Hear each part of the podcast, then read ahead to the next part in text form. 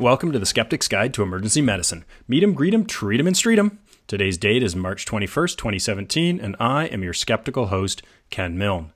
The title of today's podcast is Diazepam Won't Get Back Pain Down. And our guest skeptic today is Dr. Anand Swaminathan. Swami is an assistant professor of emergency medicine at NYU Bellevue Hospital in the Department of Emergency Medicine. He is also part of Rebel EM, the teaching course, and Core EM. Welcome back to the SGEM, Swami. Hey Ken, it's great to be here. It's uh, it's been a while since we got to record one of these, so I'm I'm pretty excited. And and we talked about this a little bit before. I love the song you picked because it's one of the first albums I ever bought with my own money. So it holds a very special place in my heart. Oh, maybe that's something we should send out on the Twitterverse. What was the first album you ever owned? My first one was The Wall by Pink Floyd.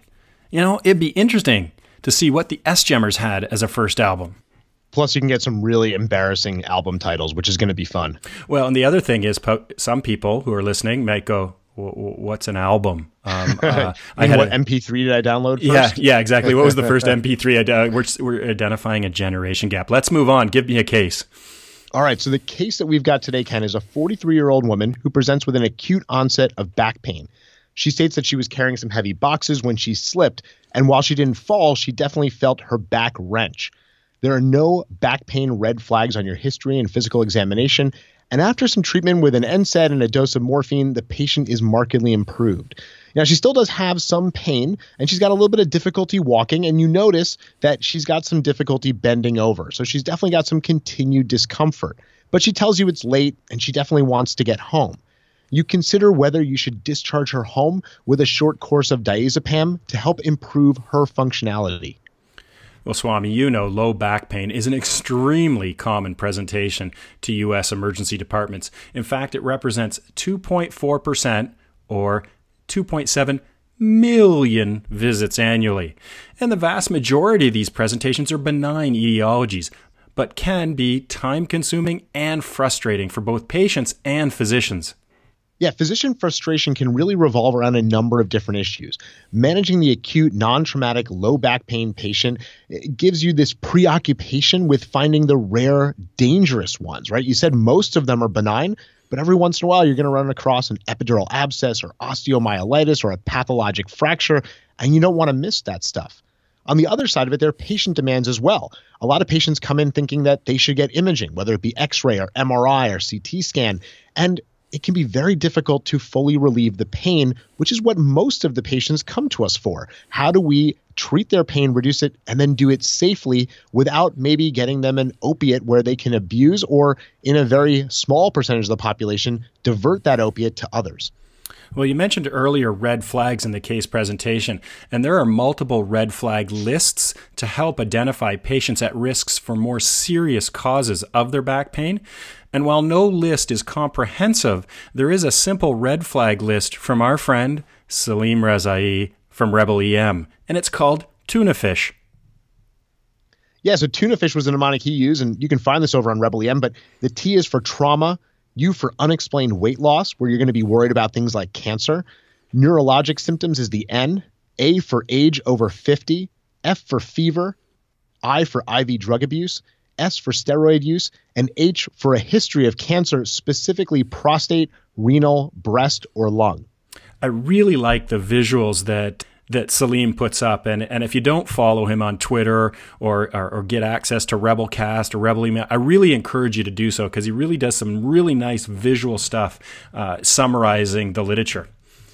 Other things to consider would be immunocompromised patients besides just those on steroids. So think about patients with HIV, diabetic patients, alcoholics, or those patients taking biologic agents.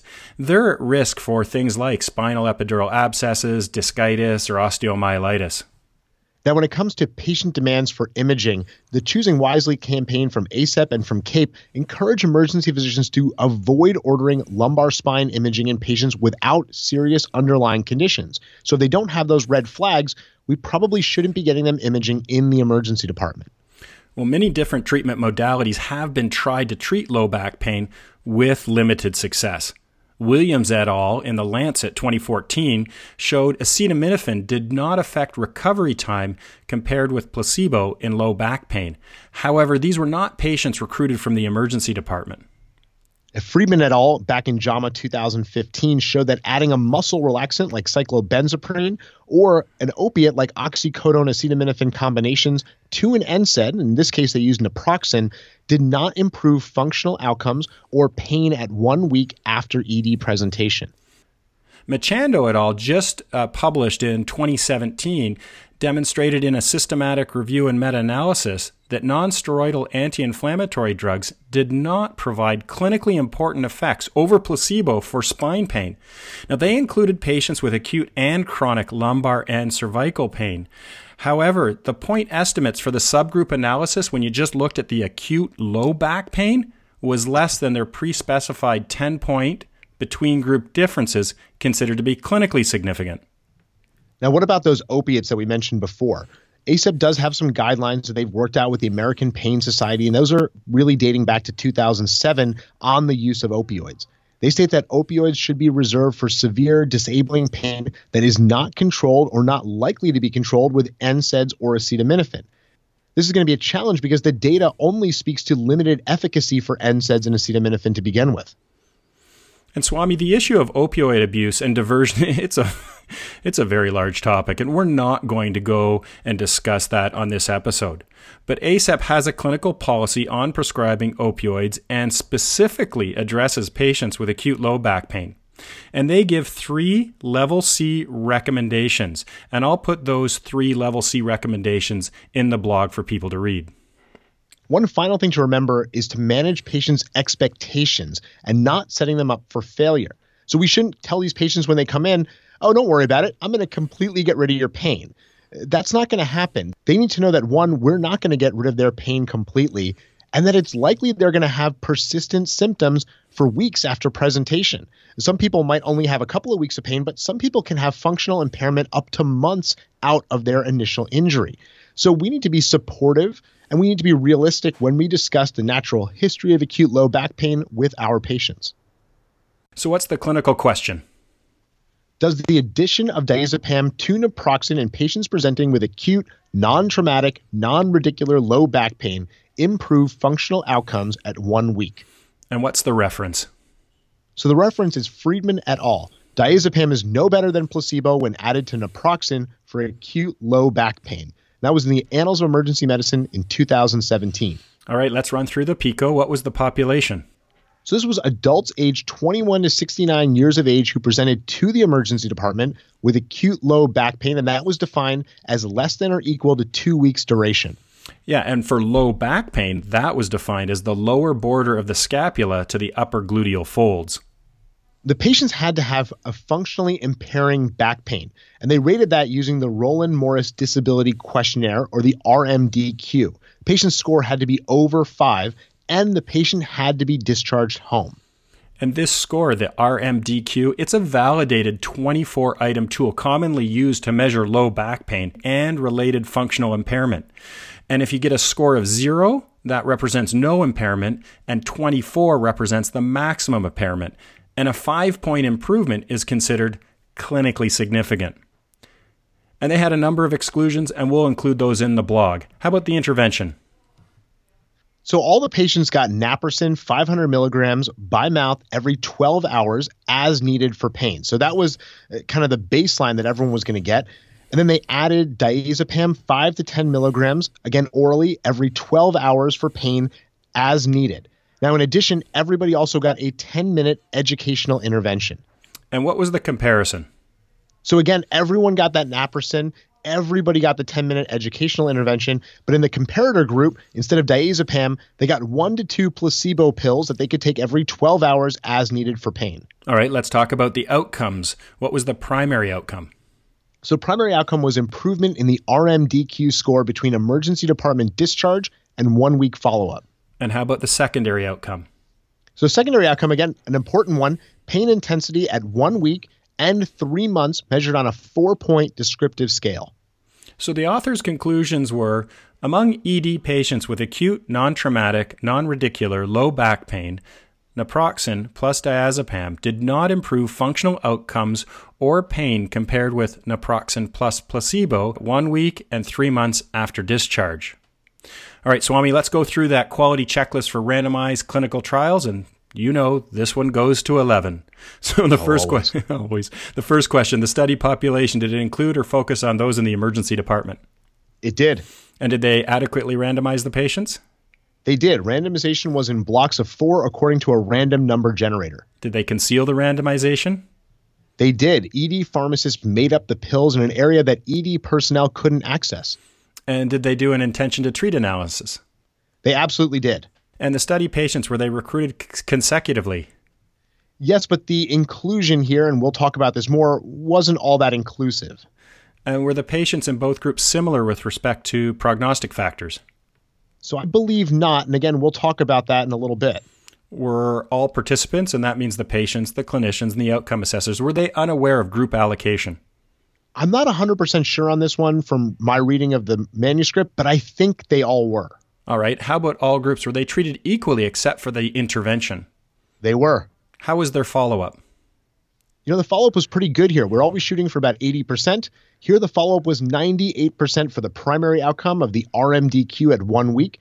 And for the secondary outcome of pain at one week, the follow up was 91%. And this was the same for the pain intensity at one week and three months.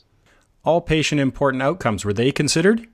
You know, initially I thought it wasn't, but then you look at the RMDQ a little closer, and it's a pretty comprehensive assessment of functionality. So I think this was a good measure to use. So I would say yes. All right, and the final question the treatment effect was it large enough and precise enough to be clinically significant? Oh, it's always that 11th question that gets you, isn't it, Ken? It is. Well, no. In this case, there was no clinical significant difference. All right, let's go through those key results. Over 500 patients were screened for enrollment, but only 114 patients were included based on the inclusion criteria. The mean age was in the mid 30s, and about 55% were men. The primary outcome there was no improvement in functional outcome when adding diazepam to naproxen for patients with acute, non traumatic, non radicular low back pain. And both the naproxen and the naproxen plus diazepam group improved by 11 points on the RMDQ. And when we look at that secondary outcome, again, the outcomes were comparable between the two groups. There wasn't a significant difference in pain intensity at either one week or three months, depending on which group they were assigned to. We'll throw a table on the blog so people can look at the outcomes in more detail. But let's talk a little nerdy, one of my favorite sections. And how many points do I have? Well, let's see. One, two, three. I'm going to go with five. You have five points to get into. You are right on the mark. So, number one was inclusion and exclusion. Almost 80% of the patients that were approached for this study for enrollment were not enrolled the inclusion criteria were quite narrow, so the results really only pertain to a specific subset of acute back pain patients presenting to the emergency department. Number two on our list of talking nerdy was recall bias. Many of the inclusion exclusion criteria are susceptible to recall bias. And of course, these patients are being talked about a week later to find out how their RMDQ is, how they're doing, how much meds they've taken. All of this is subject to recall bias. The third point was the patient population itself. And the study took place in one urban healthcare system that had two hospitals, and they served a socioeconomically depressed population. And socioeconomic factors may be associated with back pain outcomes. Absolutely. And number four on our list was prognostic factors. And we discussed this a little bit earlier. Patients in the diazepam arm were more likely to be unemployed, and that is a known factor when we think about recovery from back pain. In this group, we saw that 11 patients in the diazepam group, or 19%, were unemployed versus 3 or 5% in the group that didn't get diazepam. Now, those are small numbers, but they're still pretty different. And the fifth and final thing that we wanted to talk about in the Talk Nerdy section was the participants may have been unblinded in the diazepam group. They reported how many patients were dizzy or tired, quote, a lot, which was not different However, it's not clear how many patients responded, quote, a little. And the, the side effects of diazepam may not have been great enough for the patient to report being dizzy or tired a lot and reported as an adverse event, but it may have been enough to know that they were getting diazepam.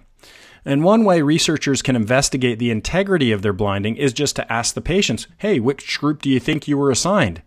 That being said, you would think any bias would have been in favor of the treatment group. Because there was not a difference found between the groups, it makes me believe the results even more. Well, that's the Talk Nerdy section. How about we comment on the author's conclusions and compare them to the SGEM's conclusion? You know, can we generally agree with the author's conclusions? Now, the authors did a really nice job with the way that they structured the title of the article, telling us the answer. We think they did a pretty good job, and we agree with their conclusions. Well, how about an SGEM bottom line? Based on the best available data, it does not appear that diazepam should be routinely added to an NSAID for outpatient management of acute, non traumatic low back pain. All right, let's resolve that case of that woman who came in with the back pain and was looking to go home. Based on this data and previous work from the same group on the absence of significant benefits of opiates in acute non traumatic back pain, I would prescribe the patient naproxen and acetaminophen for pain. Make sure they have appropriate follow up and instruct the patient to stay active. And how about clinical application of this study? Well, again, I think the addition of diazepam to naproxen does not appear to improve acute non traumatic low back pain outcomes. While adverse events were not significantly increased, the absence of benefit should limit this practice. Further multi center data validating these results would be very helpful. So, Swami, what are you going to tell at the patient's bedside? Well, this is always the hardest part, Ken. What do you tell the patient, especially when we have so little to offer that's been proven to improve the patient's pain? So, what I tell them is, I understand you've got a considerable amount of pain, and we're going to give you some medications that may bring your pain down a bit, but it's unlikely that we're going to be able to get rid of it completely. No matter what we do, it's likely that you'll continue to have this pain over the next couple of weeks or even months. What we're going to do is make sure there isn't a dangerous cause of that pain, and then we're going to come up with a plan to help you manage it. The key after discharge is going to be to stay active and moving around so that that pain doesn't worsen.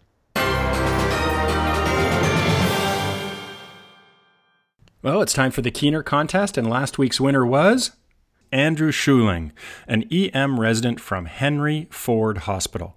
He knew women were excluded from the Attached to trial if they had a child within the last 30 days. Swami, what's the Keener question this week? So the question that we've got this week is that low back pain is often called lumbago. What is the etymology of this word? Ooh, good question. All right. There are some other FOAMed resources available on this topic, and I'll put the links in the show notes. Well, hey, thanks very much for coming back on the SGEM Swami.